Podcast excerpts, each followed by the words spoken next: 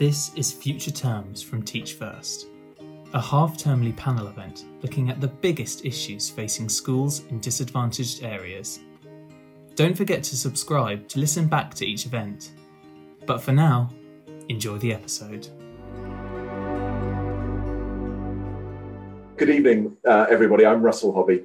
Uh, I'm Chief Exec at Teach First. Um, delighted to welcome you to this panel on the role of um, education technology and particularly its impact on social mobility uh, as well. Um, we, I'm delighted to be joined by uh, a panel of distinguished guests uh, to talk about this topic from a variety of perspectives uh, as well, and we'll um, introduce those uh, in a, in a, few short moments um, too. So, uh, just to provide a, a, little bit of context for, for, for, what we're going to be discussing, um, obviously during the pandemic, we have faced significant disruption to our lives in many different ways, both the world of work, but very um, obviously the world of education uh, as well, with um, many young people being kept out of um, school uh, for extended periods of time, and also facing many other challenges in their in their lives uh, too.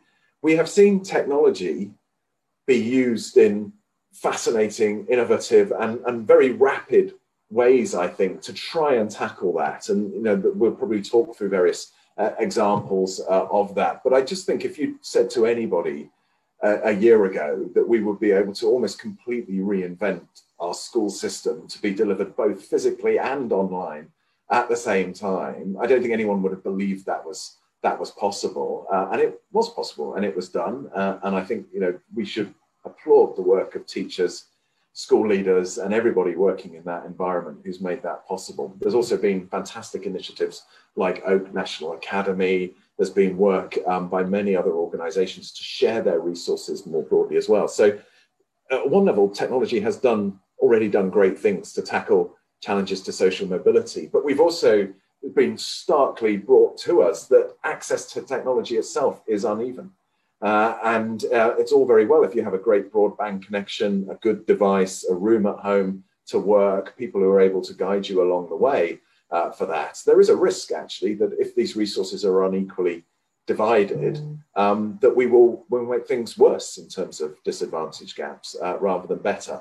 Uh, that's what we're here to explore and understand today, both to, to, to look at the successes, look at the challenges and the gaps, but and also to, to find ways uh, around them. I think that's enough uh, for me. I'm going to invite each of our panelists, starting with Lisa, um, to uh, introduce themselves uh, and their background, um, and um, to, to, spend three or four minutes or so just stating their view on this, uh, and then we'll, we'll move to questions. So, Lisa Barrett, uh, our first panelist, Vice President of Learning, Innovation and Operations at Multiverse. Um, over to you. We're, we're dying to hear from you. Thank you. Thanks so much, Russell. It's a topic I'm really passionate about. So, um, hello, everyone. As mentioned, my name is Lisa Barrett. I'm the, the, Vice President of Learning, Innovation, and Operations at Multiverse. You can probably tell from my accent, I was born in the US, uh, but have lived in the UK since 2015 and have worked on issues of uh, global education and equity on a lot of different continents. Um, my career has focused uh, for a long time on a few things. So, one is education, obviously. Another is data, effective use of data. Um, and a third one is around what makes people people, you know, what makes us really happy and, and tick and, and how do people function. So just to kind of tell a, a few stories that relate my views and a little bit about my background, I st- actually, my first job out of university was I was a teacher. So I did something very similar to Teach First, Teach for America.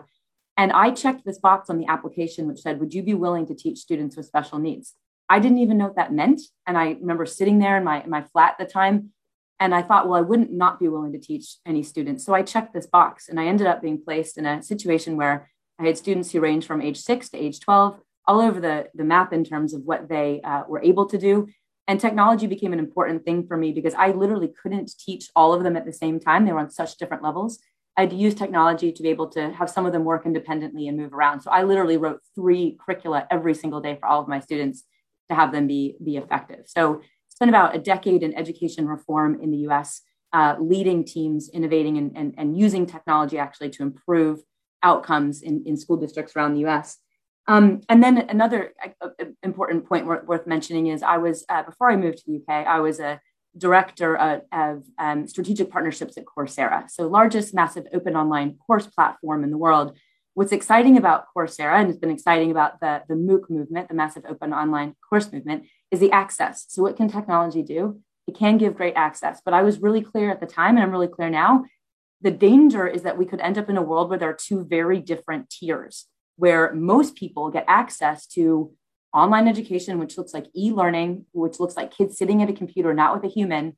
And then a small group of people get access to really high quality in person experiences. And I don't think that's right.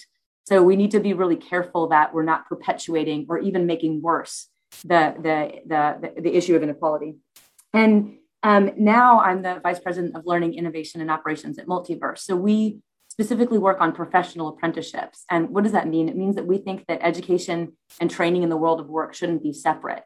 And how that relates to this conversation is everything that we do uh, is about applied learning. So for me, this is really the natural conclusion of the you know the previous 20 years of everything I did, which is we want uh, learning to be about what you're going to actually be able to do with it. So, so everything should start from what do you need to be able to do, and you should work backward. And technology should be a part of that conversation, but not separate. So, what's really interesting about the work that we've done is in the pandemic, we moved our entire business online within nine days.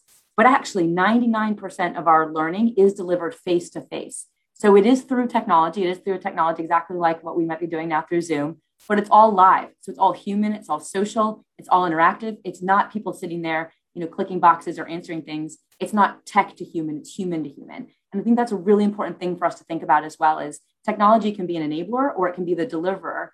And there, you know, there are benefits of different things. But I guess I would kick off the conversation by saying what I really believe is that that we need to start from what we want people to do and that's not just know know things you have to know things and be able to do things with them in the real world with others you have to be able to work with other people. You have to be able to pr- present information. And technology is best for things like getting knowledge and, and doing things before you come into a, a session where you're doing things together. And it also, by the way, can help close achievement gaps. So there's some research about how women, for example, and girls will do better if they can practice math and science skills more before they come into a session where they have to do it with their peers, right? So there are ways to actually use technology to give to give people more practice and to level the playing field I think we need to be really, really careful that the end the end isn't technology; it's what technology can allow us to do. Thank you, Lisa, uh, for that for that starter. There's a there's a couple of good points to remind us of there in the sense that, that technology covers a lot of ground uh, as well, and it can mean us doing some of the same things that we've always done through different media and also doing very different things uh, uh, as well. So let's build on that by um, inviting uh, Dawn Ferdinand, um, head teacher of the Willow Primary School. Um, just to, again, please, Dawn, please do introduce yourself and then say a few words on, on the topic. Okay, hi, I'm Dawn Ferdinand, very proud head teacher of the Willow Primary School and Broadwaters Children's Centre, where I'm situated in Tottenham, which uh, in Haringey in London. I've been a head teacher for 21 years in an area of high social deprivation. Um, so, you know, it's uh, really interested in this topic and how it can support um, my children and my school community. Um, I want to approach this in two ways. First, I want to reflect on what's happened over the last year and where we are now. And secondly, what I think, you know, could happen in the future. Um, so digital divide is still a real concern. I think as long as you've got children and young people without the dedicated use of a device, it's always going to be an issue. Um, what happened over the last year is that many children they either didn't have a device or they had to share, which meant that lots of children were left for hours without access to their school offer. Um, as well as this, we have the situation around in their, their surrounding their home conditions, such as inappropriate spaces to learn or little or no support from an adult. Um, I had children, for example, when they were online lesson doing their online lessons, they were doing their lessons in their stairwell or in the bathroom. Why? Because some of them live in uh, accommodation where they're in a shared house situation and they live in, you know, three or four members of the family are living in a room with a shared kitchen, a shared bathroom. So where's a quiet space? Maybe on the stairs or they have a bed sit and um, they've got a, little two-year-old running around screaming couldn't do their online lessons even if they had headphones. So they've gone into the bathroom to do it. So you know it's more than just the technology it's about the spaces as well. Um, when we asked our children less than half of them said that they had a quiet space to do their online learning 37, 37 of our children said they had nowhere quiet to work at all any of the time. And even though we invited them to school, parents had choices and, you know, we have a vulnerable community. And so a lot of them decided they didn't want to send their children in at that point. So many children without the devices, many children were left for months without access to to their right to education, which I feel like in in this technological rich society, we really shouldn't have been in that situation, not in this this day and age. Um, it's great that you know the government rolled out um, the laptops and Chromebooks for schools, and schools gave out what they had, and charities gave out um, devices, and we're really, really grateful for that. However, one between three is still not good enough. Um, second part, more optimistic. I really do believe that we can make extraordinary things happen with the use of technology in schools. And now I'm sure we'll talk about what I'm, my thoughts on that uh, later on. But I believe in the power of us to make the difference. Russell already said, I mean, teachers really stepped up to the plate, didn't they? You know, this time, some of my teachers were a bit technophobe and what they managed to achieve over that period of time. And that just shows you with time and the incentive what can be done. So I think there's really, if we are investing, if we choose to invest in our teachers, in time for them to develop, in experts to come and help, I think that, you know, technology can have a positive impact on outcomes. So I'm optimistic about the future. That's a good point to build on um, from, from there. Maybe we can find ways that we don't require major global crises to stimulate the, uh, the this innovation uh, as well. Um, and I think an important reminder that, again, it's not just about the technology, but the social context in which the technology is used, and as simple as the space that you have available um, to you is also a major factor on this. And these things are layered together as well throughout our society um, too. So um, I'd like to, to next invite um, uh, the Right Honourable Damian Hinds MP to uh, contribute. Damian is uh, MP for East Hampshire couple of other qualifications, including being Secretary of State for Education um, and also chair of, um, uh, during, sorry, Secretary of State for Education 18 to 19, um, and currently chair of the All Party par- Parliamentary Group on Education Technology uh, as well. Uh, Damian, uh, do introduce yourself and say a bit more on this topic. Thank, thank you, Russell. Thank, thanks for the invitation. Um, yeah, it was a great it was a great privilege to be uh, Education Secretary in 2018 to, to 19, and I now very much enjoy uh, working with the All Party Parliamentary Group on education technology because I think it's such an exciting growth area. I also used to chair another uh, All Party group, this is before I was a minister, the All Party Parliamentary Group on social mobility. So really bringing together the two, uh, the two topics uh, today. And I'm so pleased that Teach First specifically is is looking at how how the one can support support the other. Russell, you, you were right um, in, in what you said that lockdown has really catapulted uh, technology into an unprecedented level of importance. And it's also really shone a light on what it can do. Um, a light uh, that has then been seen, actually, course, by teachers, but also by parents and by children. Uh, have, have, had new exposure to what technology can do. It's also shown a light, of course, on what its shortcomings are, what its its limits are. Um, t- education teaching is a is a people business.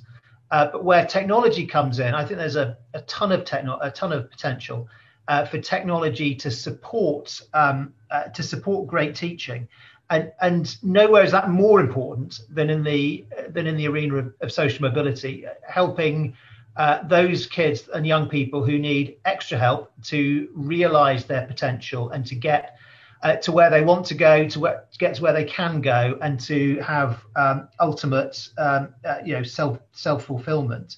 Teachers have done an amazing job in this pandemic, not only getting to grips in many cases with new types of technology, new types of application, but of course running two systems of education uh, in parallel. It's been truly amazing. Um, I'm really looking forward in this uh, session to hearing some of your thoughts um, uh, in terms of questions, but also learning from your experience of how technology really worked for you in lockdown and how you think things will be different in future. Because we certainly aren't going back in terms of technology deployment to where we were before uh, before lockdown. So again, I welcome this. I, I welcome this discussion. I look forward to taking part. Thank you very much. Uh, I'm now going to uh, introduce uh, Sir Mark Grundy, Chief Executive Officer of Shireland Collegiate Academy Trust. Uh, Trust. Uh, Mark, do, do introduce yourself a bit further and, and say a few words on the topic. Thanks, Russell. Um, good evening, everybody. Um, so I'm, I'm Mark Grundy. I'm the CEO, um, as Russell said, of Shireland. We're based just on the edge of Birmingham. Um, my group of schools, primary and secondary, um, are based in Sandwell, Dudley, and Walsall, which are three of the four Black Country local authorities. Um, all of my schools serve pretty deprived communities, so social mobility is a bit of an issue for me. Um, and over the years, actually, Teach First has been a great agency to actually support me in terms of moving all sorts of things forward. The pandemic has been grim. I mean, it's been grim for everybody. I think the, the only thing that helped us um, considerably is we've invested in technology for an awful long time. So um, we have um, an architecture in school that we've built to enable our youngsters to have um, something like the same opportunities that I took for granted with my own children. So we've created a set of structures whereby all of our children expect to do some learning at home on a daily basis and have done for a number of years. So when the when we went into lockdown, what our staff could do was I wouldn't be as blasé as to say flick a switch, but we could actually say, look, we're used to doing this, we're used to working in a blended way. More importantly, the children were, because I think there's there's certain issues, there's certain recurring issues that come up in every discussion like this. One is the absence of devices. There's, that's absolutely right. There is an issue with that. But there's also a problem with the fact that over the last few years, we haven't put as much emphasis on technology as we did a number of years ago. So we haven't actually harnessed some of the potential of tech. So we have our youngsters access our Office 365 environment on their Xboxes and on their PlayStations. And they're used to doing it, and we've trained them to do it. So immediately, this, well, the department have only given me one device, so I've got three children, I can't cope, diminishes because actually they're used to having a learning system in home that links to the learning system in school. I think the problem that we have nationally is we haven't created that learning ecosystem between home and school over the last X number of years. And equally, we haven't developed the pedagogies around it. Well, we have, but we haven't done it nationally. And um, if you went back lots of years, more than I want to admit, I was a massive critic critic of a structure called um, SLICT, which was the leadership program for senior leaders that we ran nationally, because it was pretty boring and it was pretty geeky. And actually, I don't think it was really founded on behavior change and system change. But oh, I miss it now. And, you know, I, I'm embarrassed to admit I admit it now because I don't think we've trained our senior leaders to harness something that rather hypocritically we all take for granted. So we all presume we can use tech in our lives, but we haven't presumed we should harness tech in our schools and from our schools to our homes. So I think there is a device issue, everybody. Um, there is definitely a content issue. I think what the Oak National School did is laudable. I think if we had more time, we would have done it differently. It wouldn't have been anonymous. It would have been individualized to children. We would have had, had analytics in the background, so we could have used it diagnostically. But I'd hate anyone to think I was being critical because I think all those guys did a wonderful job filling a gap, which, I'm, if I'm honest, I don't think should have been there. But where I want to get is um, we describe our use of technology as being mundanely clever and have done for quite a while. And actually, what really makes me proud is when our staff say, "No, it's nothing. No, it's not particularly special. I'm not particularly good." If you went back a dozen or so years in in in Shireland and the rest of my schools as they've grown, it was heroic technology, and now it's systemic. And that what I now need to see is how we together will make what technology can offer systemic, and not as as peculiar and as um, a sort of niche as perhaps I think it's become in some of our schools. So. So the, the, measure of success will be when we don't talk about it, rather than when we uh, when we do uh, talk about it. Um, and one of the things that I was very clear to me um, as a, as a parent, as much as anything, was the difference between the first closure and the second closure uh, of schools in terms of having learned the lessons from the previous time and developing a pedagogy that starts to work uh, over technology. Some of the same techniques apply, but you need different techniques uh, as well. And I, again, I think to, to your point, what could we do if we were thinking ahead and we'd had two years to prepare for this situation.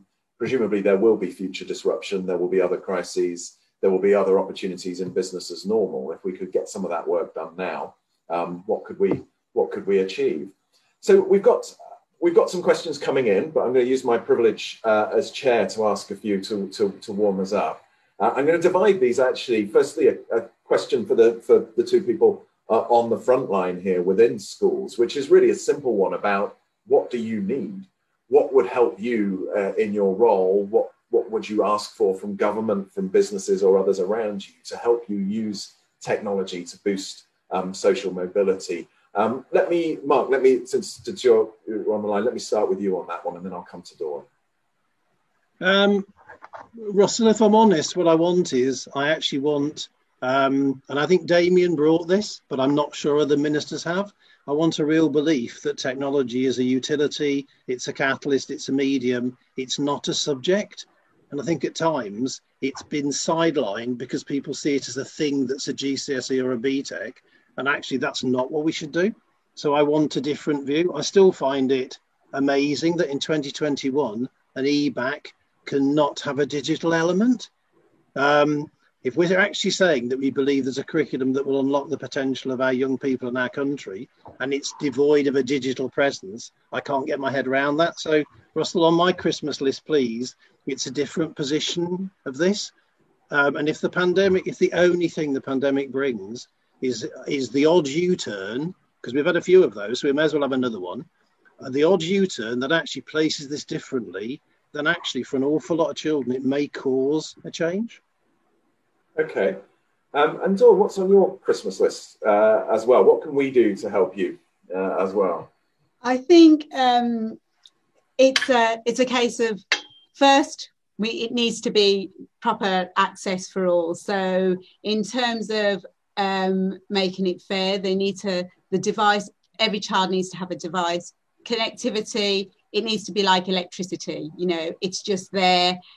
Um, so that if we want to use it, if we want to have that vision of schools can be and learning can be anytime, any place, anywhere, that can that that's available. Um, I think what we need is some in real investment in technology in schools and innovation um, I'm in a situation where I don't know what I don't know. I need some support to understand that. Um, I think in terms of um, like what Mark was saying, I think we need to have a bit of a policy change so that remember the when um, uh, the government was introducing like the literacy and the numeracy strategy, so much work went into it, training for staff, resources.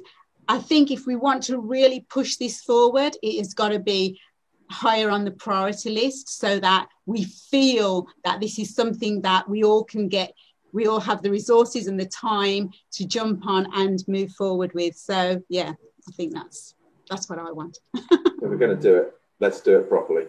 Um, uh, on this uh, on this. Um, for Damian and lisa um, slightly different question here in sense you've got access to a whole a broad from the sounds of it a broad range of sectors. Uh, it's not just education and schools in particular that are going through this. Are there lessons to be learned that you're seeing from outside of, of education? What should, you know, who should schools be looking to? What initiatives are going on that might be exciting to bring in um, to education as well? Um, Lisa, can I start with you on that one? Yeah, sure. I mean, I, the thing that comes to mind for me is this question about because I think when we think about technology, we think about disruption but, but actually there are places where we need to disrupt the model itself and then use technology in line with that if that makes sense so when you're asking about kind of lessons we can learn i mean i would look to some of the work that we're doing for example around rethinking the, the, the way that education in the higher education space is delivered and and what that means and and goes back to this idea of if you think about um, you know if you think about the way that learning is traditionally worked, you, you, you get a bunch of information and then you're supposed to kind of go off and apply it in the rest of your life. And we all know that's not really working, isn't the way it has worked. Um, what's been really exciting about the work in the professional apprenticeship space and what Multiverse is doing is a few fold. So one is saying, you know, what are the actual skills and things that are going to be needed in practice? And then how do we work back from that? And that actually at the center of our model isn't technology, it's coaches. So it's a it's a it's a coaching relationship. I love how Dawn's championing, you know, teachers the, the, the, the, that coaching relationship or that personal relationship And then again, technology is really the question in my mind is how do you how do you maximize the use of that very important individual? And and that, and that's really the you know the point of technology in that way. And then the second is actually if you think about patterns of inequity, because I think all of us are interested in how do we get the right outcomes across not just a you know subgroup, really across everyone in um, in, in in the country and in different areas. Then then actually one of the things we need to look at is, for example, um, that that traditionally uh, you know, so much comes down to where did you happen to go to school, and then can you afford you know X, Y, and Z to get where to, to get further along. And and actually, what what we've done is built a model that's based on potential and not based on academic achievement. So how do we look at who a kid is or who an adult is and what their potential is and what their skills are, and not just traditional markers of, of success, like can you pass a test or can you write an essay a certain way, and then design a system around that. So again, I think I think what's exciting is the, the pandemic has given permission to disrupt things. And it's not just about technology. So again, for us, you know, we've been disrupting this model of you don't you know you don't have to go to university. We've just launched our first degree awarding apprenticeship program, so you can actually get paid, be learning data skills, which we all know every organization needs, and then end up with a degree in that in that process. So we need to look for more things like that, um, where we can where we can again disrupt the system and then use technology to do that. So I didn't exactly answer your question, Russell. I kind of I sort of did, but hopefully that's useful.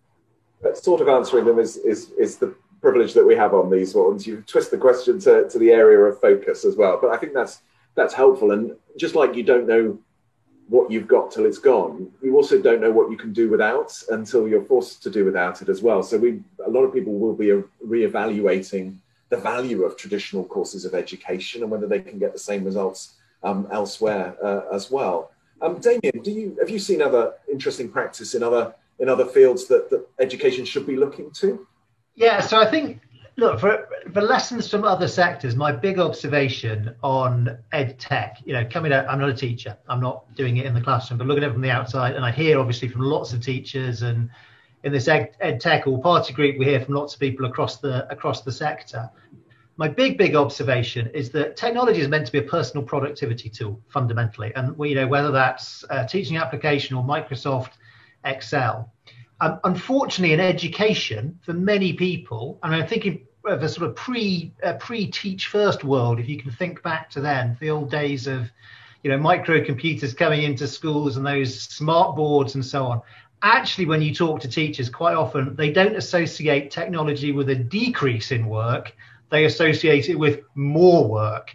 Uh, and that's that we have to tackle because actually there is a ton of workload reduction potential in uh, in technology. All the big, big drivers of workflow like planning and prep, marking, data manipulation, data entry, general administration, all of these things can be helped by technology. And I think we, as a sector, education needs to have a relentless focus on every time something is deployed. Yes, of course, it's about enhancing teaching and learning, but it should also we should always be saying like where is the angle that that helps helps the teacher in their job more more broadly. And then one other observation, if I may, Russell, I, I used to work in the travel business, and you know, 20 years ago, we were uh, under under threat, if you like, in the travel business from new model intermediaries, these smart kids in their dot coms and all, uh, their dot com bubble, um, and we had to get a lot sharper at how we designed our applications.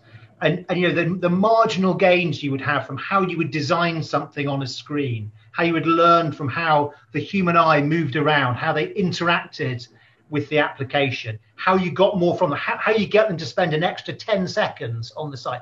All of these things we were totally focused on. Looking over my kids' shoulders at various software packages over lockdown, that work hasn't really happened uh, in in a lot of in a lot of ed tech. There's some fantastic products out there, but there's still an awful lot of um, an awful lot of potential uh, to go uh, to really understand how, how kids interact with them, but also to understand how teachers um, how, teachers interact with them to make sure it really really goes with the grain uh, of, of education. So I think the good news is there's some fantastic stuff has happened, some brilliant products, and there's a lot more uh, can still happen.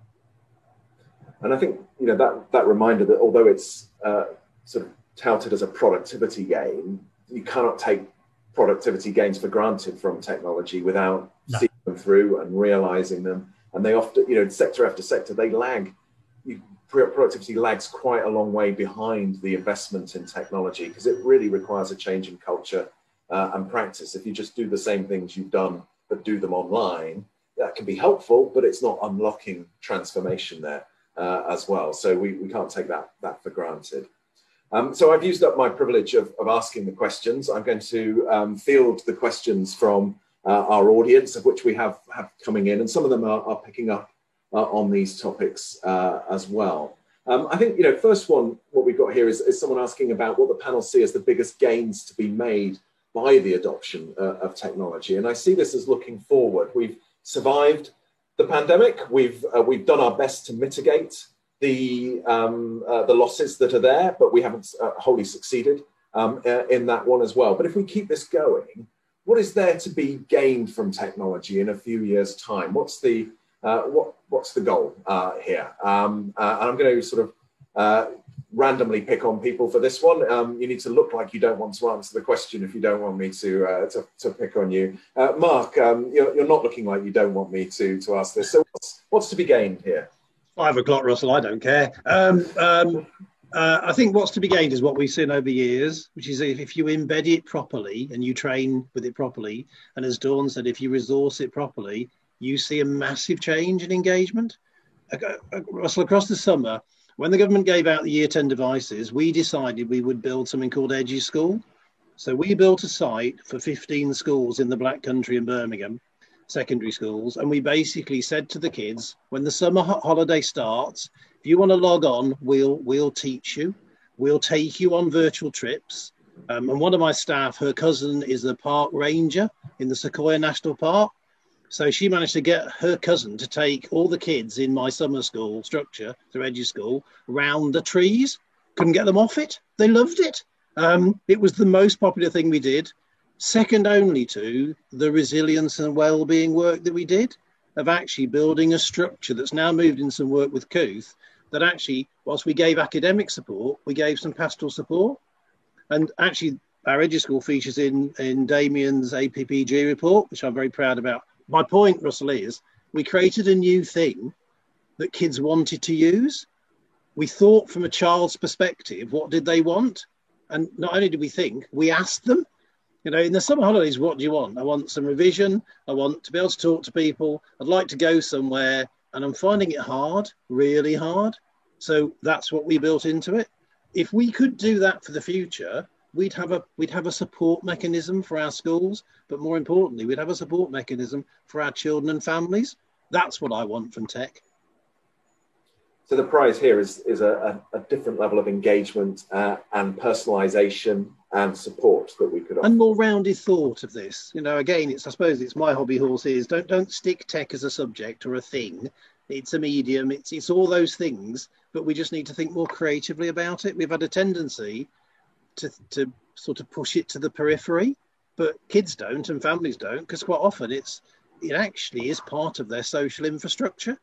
So why isn't it part of our education and social infrastructure? Fortnite has certainly played a major role in our social infrastructure at home here during lockdown. I'm not sure that's what you had in mind. Uh, no, it's not. but the uh, the drainage on my broadband is uh, is significant when we're doing something like this and uh, multi-user gaming at the same time. Um, Lisa, what, what's the prize if we get this right from your point of view? I mean, the thing I'm most excited about is the economic inclusion angle here. So, one, so for example, where we know that there are socioeconomic differences by region or by geography, technology can solve a lot of that. So, imagine a model where there were support structures available, or there was a, a, a you know, right now everything's sort of school based. But imagine if you could really easily identify kids who are falling behind in different areas and put them uh, in support structures where it didn't matter where they were uh, living. And obviously, that that assumes a basic level of tech access. But I think I'm just optimistically saying we're going to have to solve that, right? So you know, issues of broadband and, and basic equipment. Once you get that solved, then that economic inclusion piece gets really interesting. And then related to that also goes back to this idea of the the personalization and the use of the teacher's time.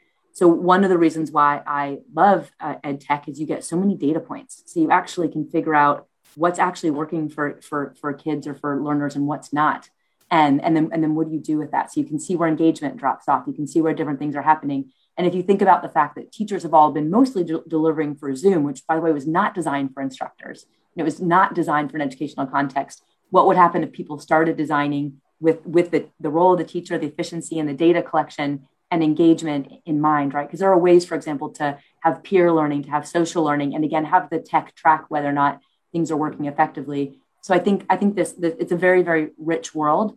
Um, but but I think that we've things that we would have not thought possible. I mean, a year and a half ago, if you said, you know, we're gonna we're gonna we're not even gonna worry where where people live, and we're just gonna set up support structures based on needs, it would have sounded absolutely crazy. But now you can imagine that because we've all been living in this virtual world. So I'm hoping that we take some of the the best things out of this space when we go back to a, a semi-normal um, uh, way of, of, of, operating where, you, where, again you can you can continue to think well how do we just break those traditional barriers that we actually know don't necessarily need to be there now so I mean certainly one thing that we that we've seen is that um, with internships and work experience when they've no longer been able to be physical um, they can then be offered to anyone anywhere uh, in the country and you don't have to live near a large employment center um, to access that same uh, stuff. But it does depend on having the tech uh, investment in there uh, in the first place. Uh, I'm going to move on um, to another question because there are so many um, coming in here. Um, but I think you know, actually one of the interesting things about lockdown was the fact that schools weren't shut and they were delivering physical education to the children of key workers and vulnerable um, students throughout this, and they were delivering online as well. Uh, and I think it's the, you know, going to be the case that um, technology is, can be used alongside traditional um, teaching uh, as well, uh, which is both an opportunity and a, a complex at the same time. Dawn, looking looking forward, how has it been to balance the, the physical and the digital, and what do you see as the possibilities um, if we were to do this more permanently? Um, yeah, I'm glad you came to me about that one because that's something we we're now in the privileged position to have 200 Chromebooks. That mean we we didn't have any, and now we have 200. So we've kind of we've set up a digital learning um, work group to have a look at. Okay, we've got all of these devices. How can we make the best use of them to have the biggest impact on the outcome for our children? And some of the things that we've been thinking about is uh, one of my year five children uh, teachers at the moment um, is uh, she's separated the children in terms of those who during lockdown in this is in maths um, understood the unit and was able to just run with it those children now are doing reasoning problem solving they're using NRICH and they've got a chromebook with the support um, with the support staff um, while she is going over some of the unit again with some other children. So that's happening right now. That couldn't have happened, you know, even like six months ago.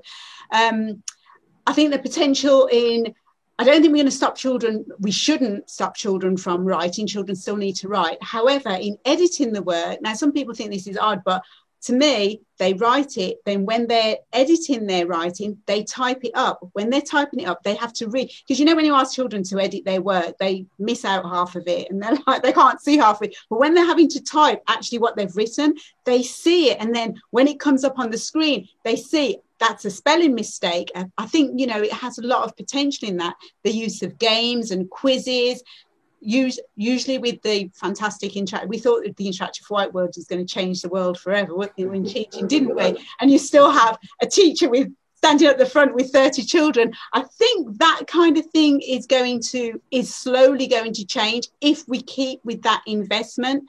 Um, even walking around the, the school today, I saw a teacher, she didn't have the Chromebooks in, so the teacher was doing a lesson and the all the children were learning about wolves. I see in the future the the children they could research independently about an animal that they would like to learn about. So much more independence, I think, the um, and um, choice, I think, will come into come into teaching with, with the use of the devices. I think there's lots of things like the Jamboard, the quizzes, lots of things that teachers can use now. We're looking, okay, we've learned how to do that. How can we make the best use of it to have the impact? So that builds a little bit on what Mark was saying there again about, about some of the opportunities for personalisation and, uh, and, and, just different strategies. Um, Dawn, I'm just going to jump ahead to another question. Dawn, do you have an early years setting in your uh, primary? Do you see there's anything, any particular opportunities for the, for the very youngest um, children, particularly for some of those whose development, you know, they may not have the opportunities um, for enrichment that they during lockdown uh, and more broadly? How are you using technology with the very youngest children? Um, I think technology with the youngest children, it has a place, but I wouldn't put it as that's the forefront of what I would want them to do because it's about for the younger ones it's about socialization it's learning how to share. So I wouldn't want them stuck in front of a screen so to speak for any kind of length of time. But in terms of being able to practice and rehearse I think technology really really supports that. You know the use of flashcards with younger children when you're doing your phonics they they get probably more stimulated by having it um, through you know one of the devices an ipad or something. So i can see it used like like that but um, the exploration that i think you need in the early years mm, probably wouldn't be fit so closely with technology depends on what you mean by technology if you've got yeah. robots and things i think yeah maybe yeah. again technology is a very broad heading that we're, we're using um, here um, there's a couple of questions here that I'm, I'm looking at. One is, is asking whether there's a risk that in-person teaching might be deprioritized because EdTech is so flexible.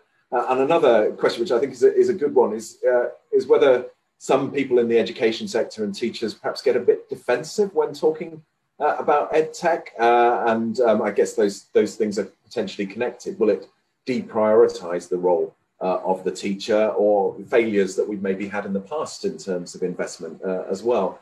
Um, Damian, I suspect that both as, a, as an MP, as a chair of various committees, and, and in the Department for Education, you would get plenty of lobbying on this matter. You will hear the views of teachers and others about, about whether they are defensive or optimistic about that. What's what's your sense of that, and how do you sort of tackle those worries? So first, I mean, to the big question: Will technology ever sort of downplay the importance of a teacher. No, no, no. Teaching is a people business and it is about that person standing at the front of the room. They can they can be augmented, complemented, supported, assisted, all of those things by technology. But it's know, knowing the whole child and knowing how to get out of them what they can do. That is something that, thank God, I might say, is unique to the human species and particularly to the subset of it that goes into the into the teaching profession. Are some teachers sometimes a bit defensive or reluctant on technology? Yeah, yeah sometimes, some of them. Um, I think it actually links a bit with what Dawn was just saying back to the smart boards, and I was mentioning earlier as well. I think there's been a feeling over the years, and this is much, much less true in recent years, and so I think you're probably finding people newer to the profession, you don't get this. But for a little way further back, I think quite often teachers felt technology was being grafted on to the education system and was something that was being done to them. And you know, you'd have an English literature teacher who'd be who'd be you know have a uh, you know performance appraisal session or something, and he or she would be asking, you, "How are you using Microsoft Excel?" to teach Shakespeare? the answer is, I don't want Microsoft Excel to teach Shakespeare. I want books, thank you, and play. You know, so so I think there's a bit of an element to that. I think we're now in a new in a new era, and and actually really helped by uh, by this very difficult experience we've had in lockdown, where everybody has really thought creatively and broadly about how the different tools at my disposal, how can I make them work? They haven't all been technology, even during lockdown. There's been plenty of pen and paper based learning has gone on uh, as well, and people speaking to each other, and all these things are very important. But technology, I think everybody has now seen the role uh, that, that it can play, and, and we won't go back to the situation we had before and, and, I've certainly not seen uh, defensiveness from the practitioners on this uh, this call. Um, but Mark, for example, do do your staff get worried about what role there will be for them in the future, and how do you work through that? Um, no, they don't. Russell, they don't get worried. No, because I mean, you know, nobody on this call is going to say that the the, the the school workforce aren't the most important thing because they are, and not. And to be honest, not just teachers. You know, I think it's everybody. Um, um, no, I mean, our tech, use of technology is well embedded. And because it does the heavy lifting for staff, what I've found is actually technology has become the best retainer of staff and developer of staff that I've got. So I have this irritating habit that happened pre-lockdown where staff would go for interviews, ask the questions of, well, do I do I have an device and do we have um, a learning gateway and do we have our content pre-delivered and Do you take care of the assessments for us in both primary and secondary? In fact, everywhere from early years to post 16. And if their answer was no, they all came back, which occasionally was a bit of a disappointment. Most of the time it wasn't, but because um, you just want a little bit of movement in your school, even I do. Um, but I suppose, Russell, without making light of it, if you build it around as a, as a tool that supports staff, they don't feel threatened. They actually feel cared for. You reduce their work, the, the amount of work that we can take away from staff if we think through the use of technology carefully, it is just enormous. Um, and you know, we we use um, we use Power BI, which pulls together all the data that we have. Whatever we set up sits on this architecture, whereby we just make sure it all plugs in, and then all we do is provide the, the evidence, the gap analysis in the most tactile way for staff, and they just do their job and they actually enjoy doing their job because they don't feel they've got to go and do those things that I resent. So they must resent. So no, teachers don't feel threatened. I, I do think we, I think I agree with it, what the message of everybody. We're never going to go back. Um, so actually, this is a really optimistic crossroads. Now we just need to get hold of some bits and make them more system driven. I suppose that's what I think will make a big difference to more teachers because then weaker schools will have a process to cling to, not just some heroic person who sits in front of them at five o'clock and says it can all be done. That makes uh, that makes sense. I think in, in education we sometimes have a habit of adding rather than subtracting uh, on things. We, we put more in without taking stuff away, uh, and I think it's it's necessary for all of us who have any role of influence in the system to also be saying, well, what do we stop doing for that, or what can we do very differently, so that, that people do see actually I do have more time to do the things that I care about as a result of this. I don't just have another spreadsheet to fill in or more data to collect as well. Uh, and that does take sustained, sustained effort. Um, quite a little bit of a switch of, uh, of pace uh, here and, and, focus. We, have talked a lot about what schools should do and what teachers need um, to, to do, but there's a question here about what skills children require uh, in this environment. And let me expand that to young people more generally as well. What should we be teaching them uh, about um, about digital technology, digital skills, and how they might use them in the workplace as well as school. I mean, there's often a, a naive assumption, I think, that, that young people are digital natives. That doesn't always uh, pan out. There are things that they need to know. Lisa, you've, you've spoken already about the importance of you know starting from what you want people to do and then working back from there. So perhaps it's it's good to start with you on this question. Yeah, I mean, I, I, think that's I think there is a real question about that. Is is what are the actual skills that that one does need? I mean, if I could wave a magic wand, I would have every person, uh, you know, in their in their schooling uh, do digital marketing. Why? Because I think people need to think in funnels. They need to be able to understand a customer experience, whether you work in a nonprofit or for the government or um, for a for-profit. You really need to understand people's journeys uh, that, that, that, applies to most organizations. And I'd have everyone understand statistics. Why? Because I think people really need to understand information uh, and, and, and how it's put together. So um, I think I think working back from or thinking again about about what's the purpose of things. I think it's it's a really interesting question that we think about a lot because obviously at Multiverse we're we're we're accountable for people going through an apprenticeship, which can take anywhere between a year and actually three and a half years for a degree level, and coming out the other side uh, with the right skills. But we always say, and I always say, our product is not a skill set, it is a human being. Like that product is a human being, meaning we want someone to be entirely transformed. Uh, it's not you, it's not ever just about acquiring skills. It's about do you have the confidence there? So again, if we go back to the thinking about socioeconomic factors, most of our apprentices um, uh, come, most of them are women, and, and many of them come from disadvantaged backgrounds, and will have to come. Many will have to overcome some sort of barrier internally to again how they're going to show up. Now you could say that they'll just learn that, but actually that can be the single biggest barrier to someone being really effective is the stories that they've been telling themselves or their their inability to put their hand up or to you know to take a risk or to ask for help. So um, so we think a lot about that stuff and how do you and how do you build the rounded skill set related to that. And I think I think we do need to stack it all the way back. So what are the things that that that kids need by the time they're 16 and then what do they need in the next phase and also the ability to experiment and take risks. So I was certainly taught, uh, and, and actually into my 20s as well, that you were meant to, you know, go away, do a project, come up with a perfect presentation, and, and that was it, right? And that's how my school was structured. So you, would spend a semester doing a project and you present the final, uh, or you do the same thing for your boss. That is not the way the world works now. I mean, people want people to kind of show something uh, and then iterate on it and be transparent. And that's really uncomfortable if you're not used to showing your work openly uh, and being able to make mistakes. But you know, making mistakes, risk taking, um, being able to, to state hypotheses and then see whether or not they work. These are all really critical skills for the world we live in, especially where organizations are changing so quickly. Again, doesn't matter what sector you work in. I've done government transformation. You know, I've done uh, private sector work, and and and things are changing really really quickly, and and people need to be adaptable to that. And I and I don't think that's actually something that historically has been something that we've really thought about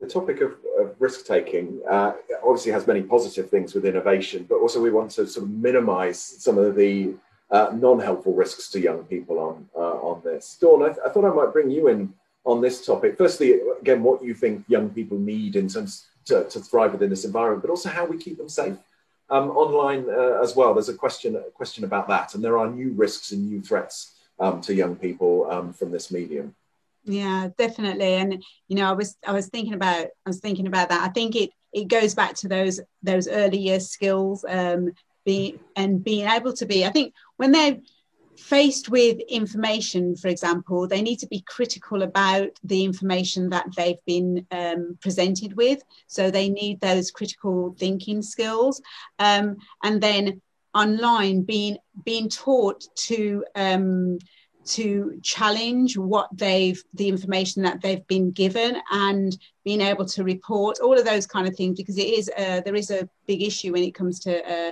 uh, online online safety as well yes and the um, uh, and the sort of the quality of information uh, as well as the sort of physical threats uh, to people too. Mark anything from from you on on how we should be preparing young people? Um, I think I think we ought to do more work, Russell, on on actually digital skill development because I think I think you or Damian touched on this earlier. There is a real um, it's a real myth out there that actually our young people are digitally skilled when they're actually socially digitally skilled they're not great with anything that, that is a productive productivity tool or where they can actually the sort of thing that Lisa was saying. If you bring something together and they collaborate and they can cope with uh, reformatting it and extract, they're not used to that. So we need to develop that skill set. And I, and again, I, I suppose in my wish list from the beginning, when you said, you know, what can we have? in my reformation of our curriculum, that has to have a strong place across the curriculum, not pigeonholed into a subject. You know, Damian's absolutely right. There's some dark days in our deployment of technology where some governments spent a lot of money without not a great plan. Um, you know, I don't think the smart boards wasn't our finest hour.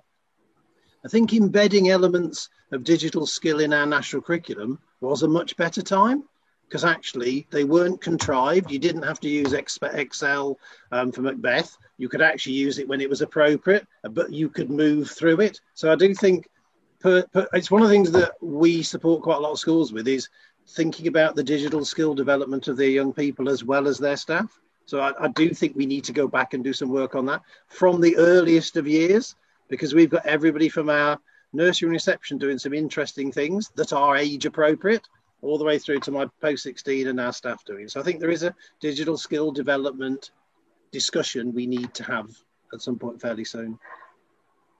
It certainly sounds it we're to reap many of these uh, these benefits. Um, there's a question here on the role of business uh, in supporting um, schools. Um, obviously, there's there's a lot of expertise. There's a lot of technology kits uh, available. And I know businesses have stepped up uh, across the country to donate laptops and devices uh, to make broadband freely available uh, in some circumstances, uh, etc. So th- there's a role there. But I think we, we might ask if there's more that businesses can do to support schools. Um, Damian, I suspect, again, you will hear the possibilities of this and see, see the broader. What, what would you ask of businesses uh, and what do they have to, to offer the education sector? Yeah, I'd love business to be much more closely involved with education, not specifically on ed tech, but just just in general. Of course, lots of businesses are and lots of schools are.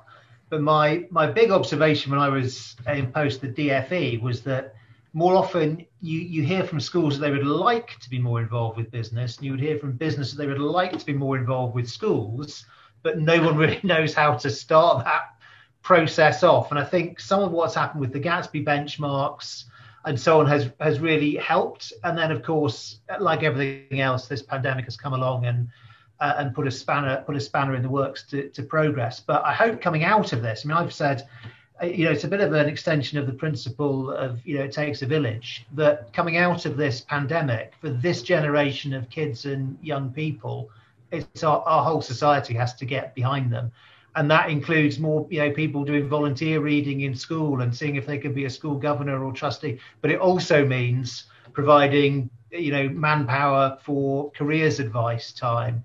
It means um, uh, you know having more inviting more kids to come and just see see different workplaces uh, providing uh, you know staff time for mentoring programs all manner of things that i think could really uh, could really help specifically on digital, the big thing that the digital sector we need to do in the next few years is provide work placements, industrial placements for, for T level students. So, you know, we've got this significant upgrade now in um, in this new qualification, but it does require very, very chunky t- amounts of time to be spent in situ uh, in, in leading companies. So, so that, that's one key thing I'd be looking for and you know the structure of job opportunities themselves will change um, following the pandemic yeah. as well. There are areas of significant growth um, as a result of this, and significant loss uh, as well. Helping people understand those new those new jobs uh, and how they work um, will be will be vital.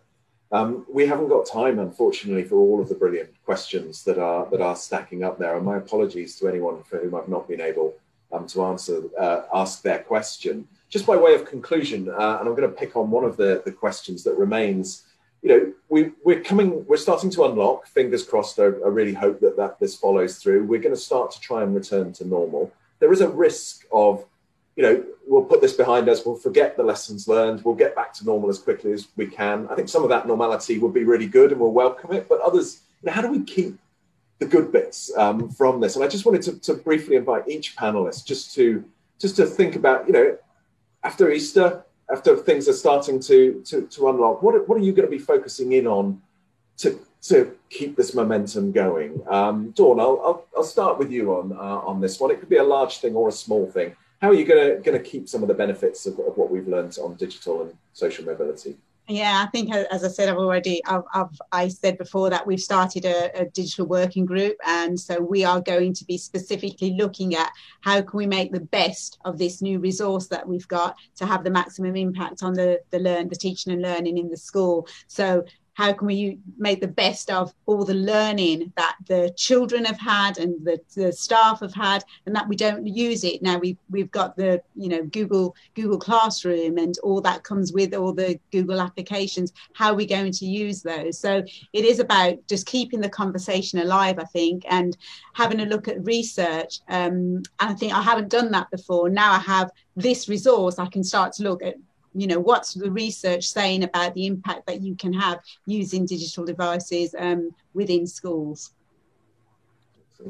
um, Damian, how are you going to keep momentum up in your role? Well, so we've just, I mean, produced a report uh, in the All Party Group with the British Education Suppliers Association called "Lessons from Lockdown." And I won't bore you with all of go through all the all the lessons, but I mean, some of the key things that came out of that are the potential uh, to keep going with some of what's innovations happened on assessment, on blending uh, formats uh, for learning, the, the, the advances that have been in parental engagement, and also some things where we think more research is needed, more work, particularly on supporting children with special educational needs uh, and disabilities. And we've also called for uh, data for education platforms to be to be zero rated for data. Excellent, um, Lisa. Um, how are you keeping some of the gains that we've made?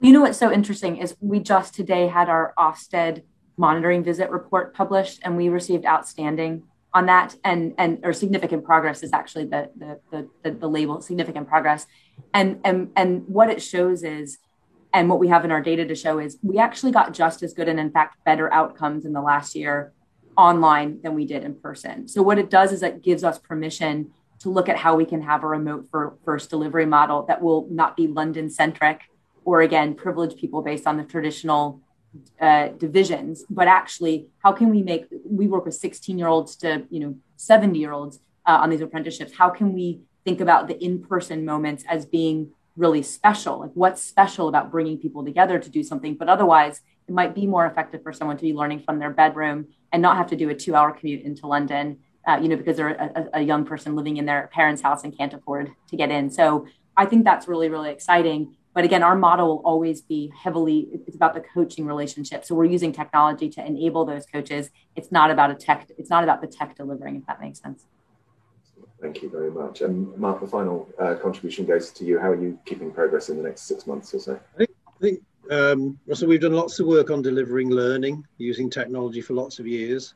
Um, I, don't think we did anywhere near enough to support youngsters in terms of their well-being and them coping and then building, building resilience. And I think if anything EduSchool taught us, and we're continuing to do with the new version of it, we want that balance between actually helping youngsters to cope and scaffolding support and developing their resilience next door to the support for their learning. So I think that's never going to go back now. That is something that we'll continue to do for the future.